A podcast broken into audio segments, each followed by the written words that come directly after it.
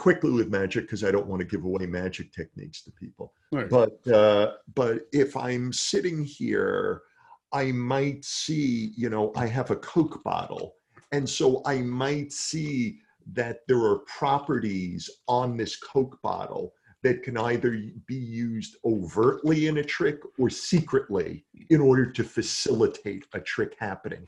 Either something written on the label or the label itself or the shape or the way things are, you know I mean? Or the liquid, the color of the liquid. I, I'm being ambiguous because I don't want to, uh, you know, like I, I try not to talk about magic methodologies too much. But so I look at this bottle in its totality. I read the words on it. I see like how is it attached to the the bottle itself. There's there's I can see right here right now. Uh, there's there's a a date stamped on it. Who knew that that soda went bad? I didn't think that was possible. I thought if you left soda, it became good after a while. Like it started bad and became. But so, you, so you think it's like red wine? It gets better with age. right, right. You know, and I noticed, by the way, on this Coke bottle right now, I, I never noticed this that near the bottom it's dimpled, hmm but it's not dimpled anywhere else. I didn't notice that. So that's obviously for gripping purposes. By the way, it reminds me that you know the classic Coke bottle.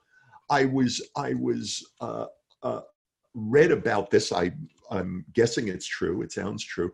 That the reason why they came up with that very interesting shape of the Coke bottle in like the 18 whatever, like 1880 or 1890 or 1900, whenever they did, it was because th- they postulated people will keep their Coke bottles in the refrigerator with like bot with bottles of, uh, not the refrigerator the ice box right? You had a pan of ice under it and so forth. Mhm.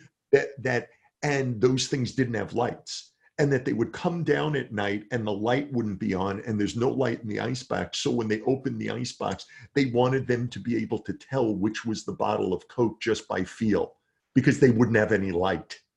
So when they'd reach in they could feel that that was the coke. That's so by the way, by the way, even that idea of being able to tell the Coke bottle from feel gives me ideas for tricks or methodologies of tricks. In other words, just riffing on the whole thing. Oh, yeah, based on feel, you can tell something apart from something else. Okay. How about if we have a spectator? You So know, can you tell which, like, stick your hand, spectator, into this bag and tell us which is something like Mm. not bottles, but something else. So, in other words, I would start to riff on it. And I would just do that with everything, just like walking around. And, So- and at the same time, just, just to go to that, Yeah, yeah. just because I want to help people grasp it, Yeah. including for us too, explain Yeah. for us, is at the same time, um,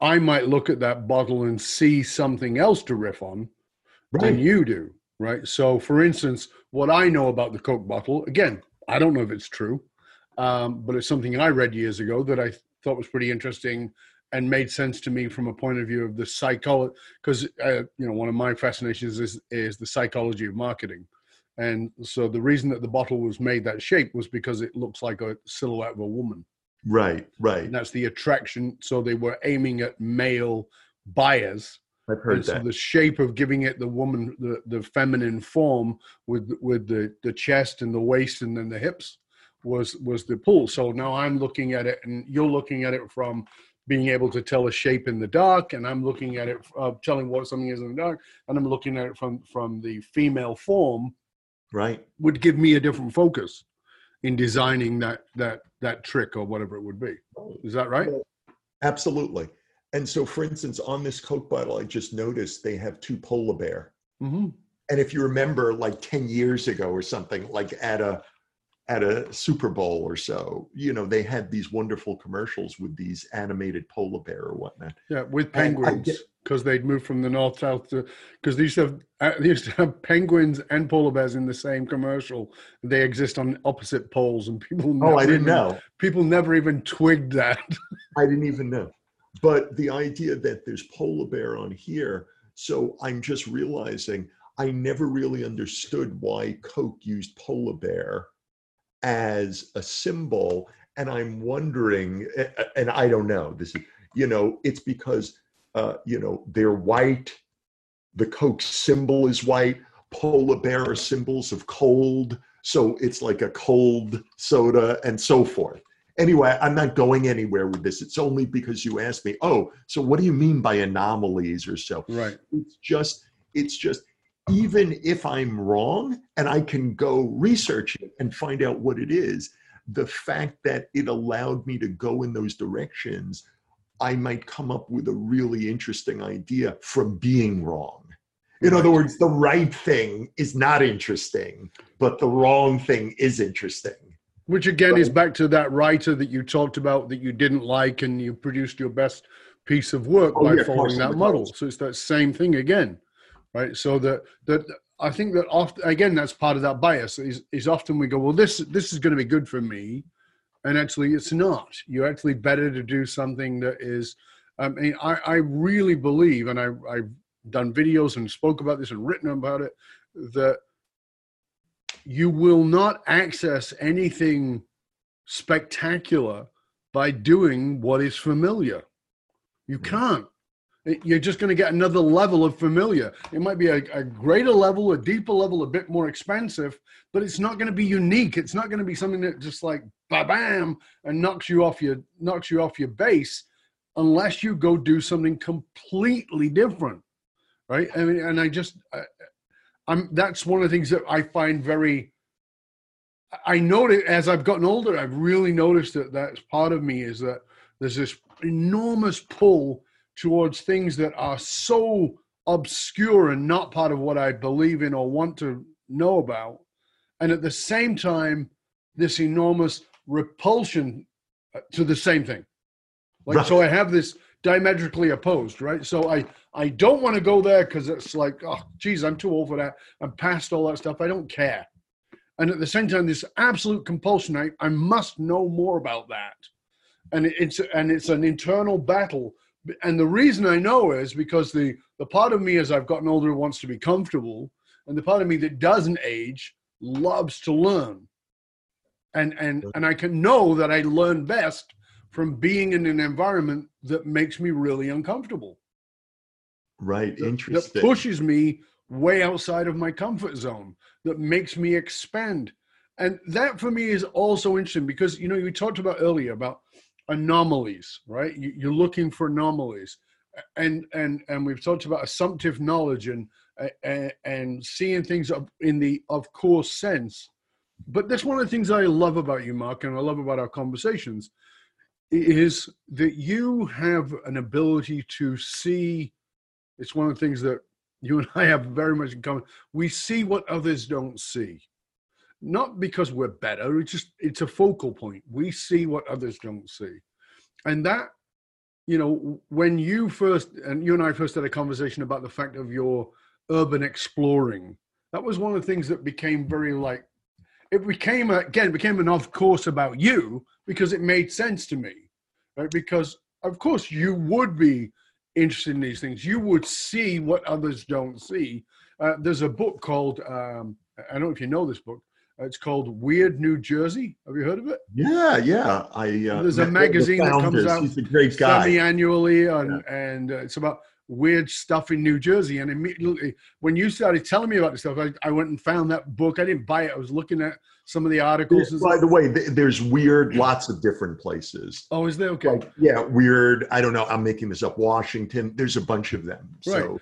but you go out on these adventures and, and you know and you've shown me photographs of buildings that are like totally funky and weird and have weird names like the holland tunnel building this is a building it's not a freaking tunnel and then we talked about how well, it's what, the well what that was and so so you know i just like to go around and see historical sites but unusual you know the the the, the perfect example uh, you know, I just like to go off the beaten path. The the perfect example that comes to mind. This is not urban exploring what I'm talking about, but years ago, I remember I went to Washington D.C. and uh, I went to Arlington Cemetery, and I it was like, oh my God, the eternal flame is there. You know, John, uh, you know, JFK is buried there and the eternal flame is on his grave. And so I want to see that. Very excited. Like, okay, let's go. Let's go to the, it's getting late. Let's go to Arlington Cemetery, da, da, da, see the eternal flame. And when I went there, there were so many people that it was hard to even see the grave. Mm-hmm. And so that's a pain in the ass to me. You know what I mean? It was like, so instead, my, my friends and I, we then started wandering around Arlington Cemetery and we went deep into Arlington Cemetery. And at one point, we were kind of lost in there. We didn't know where, which way was back towards Washington and so. And we're looking around, and I try to be respectful of the graves. You know, I'm a very respectful guy, but I'm uh, at one point I realized that I was stepping on someone's grave, and I turned and I just looked down, and it was General Omar Bradley, you know, who was the head. You know, of the American forces during World War II. You know, like yeah. he was like, you know, only Eisenhower was above him. You know, and and like I I jumped off the grave. You know, not only was mm-hmm. I stepping on someone's grave, I went, "Oh shit, it's Omar Bradley's grave," and and but it was so exciting for mm-hmm. me to have found Omar Bradley's grave, and then to go back and study exactly what his role was. Right. And that kind of thing. So I kind of use going out into the world as as research to learn about the world but then when i'm out in the world i try to learn things you know when i come back home from the you know? So it's just this it's just this very exciting experiential learning project that allows me because there's so many interesting things happening in the world simultaneously. You know if you looked at the world you know uh, uh, through the lens of biology, if you looked at it through the lens of architecture, if you look, you know what I mean, like wherever you are, there's so many ways to study it in a really fascinating way that that just kind of thrills me. So urban uh, uh urban exploring is kind of like wherever I go, I find you know, oh, is there uh, um, you know, so for instance, in Westchester in New York um, you know, I went to see an abandoned. It was. It's been turned into a park. An abandoned World War One army base. You know, it's where the, before the American troops went into World War One, that's where they trained. And you know, I went there, and it and it's a park. It's a gigantic place, and you know, it's graffitied up some of it and so forth.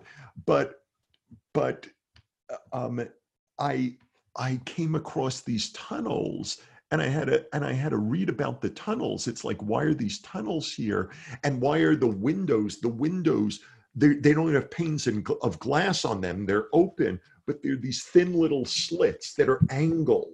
Like why are the tunnels angled? Uh, pardon me. Why are the windows angled? Why aren't they just? Why can't you just look straight out of them? Why are they mm-hmm. angled so you're looking backwards? And I read about this uh, that these were tunnels for the World One troops who were training. They would walk through while target practice was happening so that they wouldn't get hit. They were concrete tunnels. And the reasons why the windows were angled was so that bullets couldn't get into the tunnel. They were angled away. You know what I mean? So if it hit where a window was, it would have been impossible for it to get into the tunnel. And by the way, that base was closed after like a year or six months of being open because it was right in like by Dobbs Ferry or someplace like that, New York.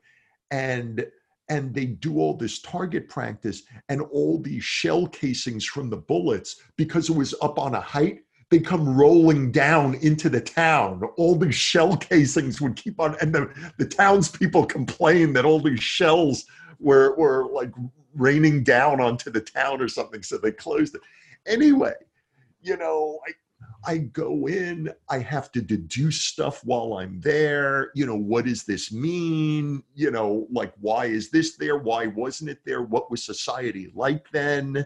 You know yes. why did they use this material why not that material mm-hmm. you know mm-hmm. why did we go there in the first place all those kinds of things so all this stuff is me going out into the world and like the world triggering learning in me because to me learning is um, i remember reading a book by a guy named Sol Gordon and Sol Gordon i forget i think it was called when living hurts i think is when it's called he wrote it for teenagers who were suicidal and mm. uh, and I read parts of it. I didn't. Uh, uh, uh, I didn't read the whole thing, but I remember one of the lessons that he gave in it was it, uh, uh, it was so right that I still remember it.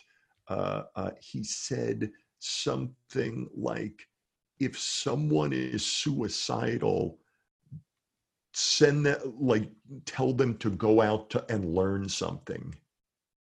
Because like you can't be suicidal while you're learning. I, am not saying I'm suicide. I'm not saying that's why I go on these things. But like to me, learning, like just learning for learning's sake is so extraordinarily important that I found it fascinating when I was reading this book, where I was just like reading to learn about different states of mind or so. I was reading uh, this this book, and it was like, yes, that's exactly right. You know, because when I'm learning, it's it's almost you know, it's almost a different state of mind. It's almost like a high. Yeah, but you I, know the, the, that for me again is that's part of that's how you and I are brothers, mm. um, because that thing we've both got about learning is it's crazy. It's insane. I mean, it's nuts. And, and I can remember because I've had this discussion many times with my wife actually around being the depressed kid that I was uh, and and how I coped, right? And there was ways that I coped. I coped through art because I was an artist. I coped through getting on my bike and cycling till I felt like my legs were going to burst open because there'd be so much blood in my legs. But one of the ways that I coped was with learning. And so right. as a kid, I watched documentaries. When other kids were watching cartoons, I was watching documentaries at nine and 10 like obsessively. I was watching I was watching BBC Two and watching Shakespeare and and talks about who Shakespeare was and you know and learning about history. I was studying um, Winston Churchill and, and things like this. I was fascinated with learning, but I but I honestly think that it was a co- all those things were coping mechanisms for depression of living in this depressive environment that I lived in as a child and it and it and it saved me. So learning and more importantly, curiosity because learning's one thing because there's a lot of shit I learned that I didn't I didn't want to learn. Right. I was being forced to learn at school. So it wasn't just the learning, it was the curiosity, the commitment to being curious about stuff. And I even wrote about it in Elvis in that book that I sent you, right. where where Elvis is depressed and he and he says and he's reading about photosynthesis and and, and he says why am I reading about photosynthesis? This is not going to change me. It's not going to change my life, but it's actually to bring him out of depression. It's actually to to to have him see more than this microscopic focus of shittiness that we're caught in in the moment, and to to suddenly be open to the universal expanse of seeing the world in a different way and that that whole thing around seeing the world in a grain of sand you know is is that it's that piece for me is that the it's the um, pattern interrupt that to me curiosity is the most magnificent version of a pattern interrupt. It is that it will it says what if there's more than this? And if i can interrupt your pattern long enough and i actually had a client who wrote me a thing two three years ago said um, nobody could get me out of depression but you. And and he goes and i and he's a master nlp trainer and he goes and i understand pattern interrupt he goes but you were so goddamn good at pattern interrupt i never even caught them. And he's a master of it. And i said and we had a big convo about it and i said how did what was it? And he said i don't know you just got me interested in stuff. And i go that was it. That's the pattern interrupt. It's i would inspire curiosity what if this? Well, what if that? Well, what if this is not that and that's this? And that's what I love about you, Mark. It's what I love about our conversations is that you do that to me and I do it to you. And there's not many people I can play that game with that lifts us both and elevates us, and we have a we have a good laugh about it, and we say stupid right. shit, and we're in the AK club. And right. those of you who don't know, is the Alta Altakaka Club, and if you don't know what that is, research it on your on your uh, Google Yiddish research. You know, uh, but we have these great conversations that go off on bent tangents, but create curiosity about things. And I know that I can come in with a level of a bias about something, and that you'll shift that. And I think that that's what you're masterful at doing with your clients around differentiation. I think that's what you're masterful at doing in your writing skills, in that you can you create a curiosity around something. So I've shown you a piece of my thing, you know, that my writing around something and said, you know, wanted some input from you around this copy or whatever it is. And then you said, well, what about this? And you create a curiosity that you are, obviously have, and you're completely, you know, winging it. Right. but it's your curiosity about it that then inspires my curiosity about it. And it's, that's, I think, is one of your greatest gifts. Well, I, I appreciate you saying that. Thank you. Um, uh, you know, one of the ways, for instance, that this just happened this past week is I had a brand new client and I was helping her to create an offering. She's a big, uh, uh, like, live event person and so forth. And I was trying to make her create new offerings. And because it was our first conversation and we didn't have a lot of time, uh, I really talk about that single concept thinking. You know, I I really had her look at things from the point of view of of let's look at what would make you uncomfortable here. You know, what offering would make you uncomfortable? What pricing would make you uncomfortable? What kind, you know, like what are all the things that would make you uncomfortable? And and now what are those things and what's the discomfort? Because I would argue that you're probably uncomfortable about stuff because it's important. You know, another word for uncomfortable is fear. What scares you? Mm-hmm. Here, like come up with an offering that scares you. Mm-hmm. And when you do that, it's like, okay, what's the offering and why does it scare you? oh, okay. And it's probably pointing to the fact that this is something that you really want to see happen, but you're not quite sure that you can make it happen yet.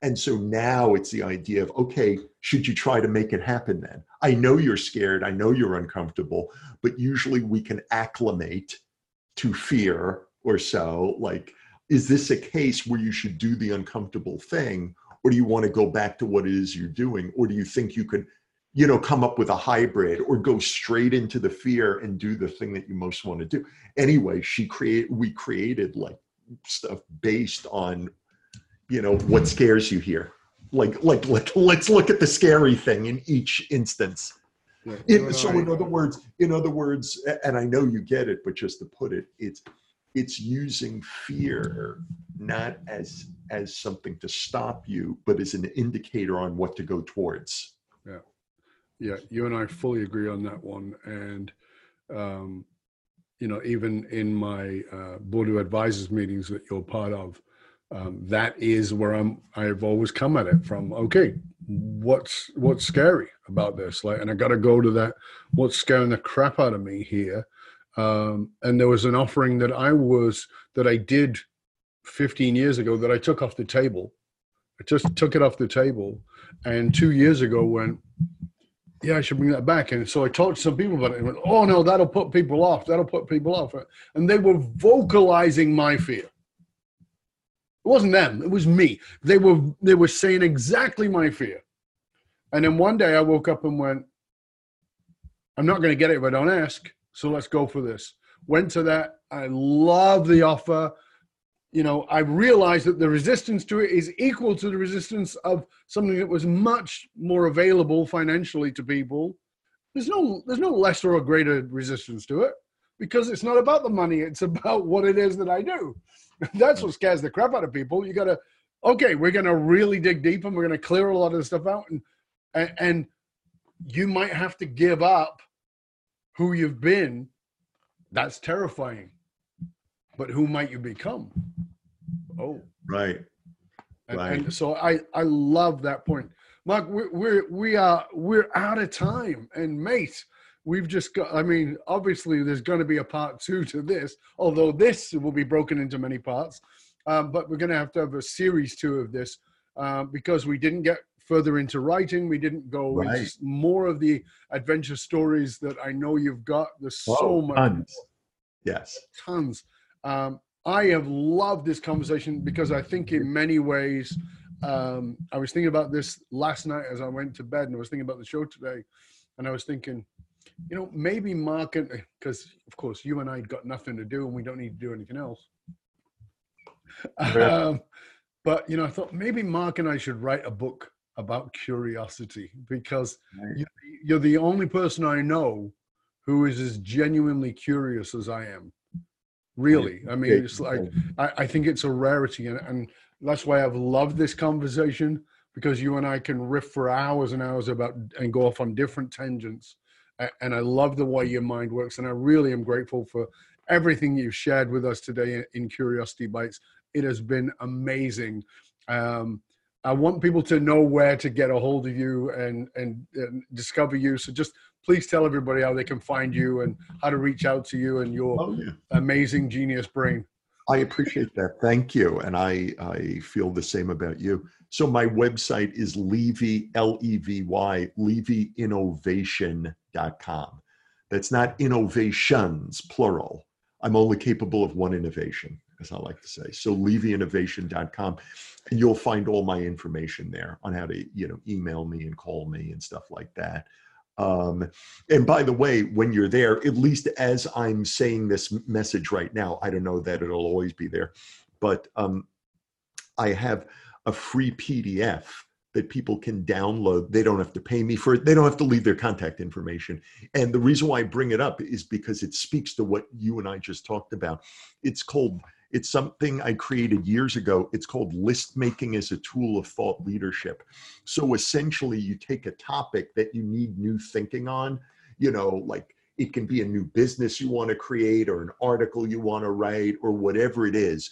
And what it is, is I have you make three or five or 10 or 12 different lists about that topic, where each list looks at the topic from a slightly different direction. So the lists would have names like, what are the best ideas? What's the best advice I've ever heard on this topic? What's the worst advice I've ever heard on this topic? What are ways I can reframe this topic? What stories do I know about this topic? You just make these lists and you print them out, you fill them out. It's very easy.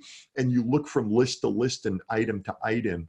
And human beings are natural meaning making machines, as you know. And so just by putting in the work and then look, getting it out of your head and putting onto paper, new ideas and stories and things like that and insights just pop up. You can't help it. It just happens. You know, just by looking at them, you'll come up with new stuff. So that's at levyinnovation.com. List making is a tool of thought leadership. Fantastic. And I highly recommend that you go get that. Listen, anything you can get that's Mark's, get a hold of it. Don't bother looking for him on social media. He is Right. not really there. Right. But Right. his website is there and you can find you can find some video of him on YouTube and those kinds of places. But if you can, I mean, you know, there's books and there's all kinds of things um, to look up for, for Mark. Anything that Mark does, I highly recommend. He is a dear friend. Thank you, sir. Thank you. and a, a genuine genius um, and a complete Meshuggah with a lot of curiosity. And I appreciate that. Thank you, Mark. It's been a pleasure and honor having you with us. And I will be chatting to you personally very soon. Thanks, mate. Thank you. Thank you so much. And thanks to all the listeners for listening. Yeah, absolutely.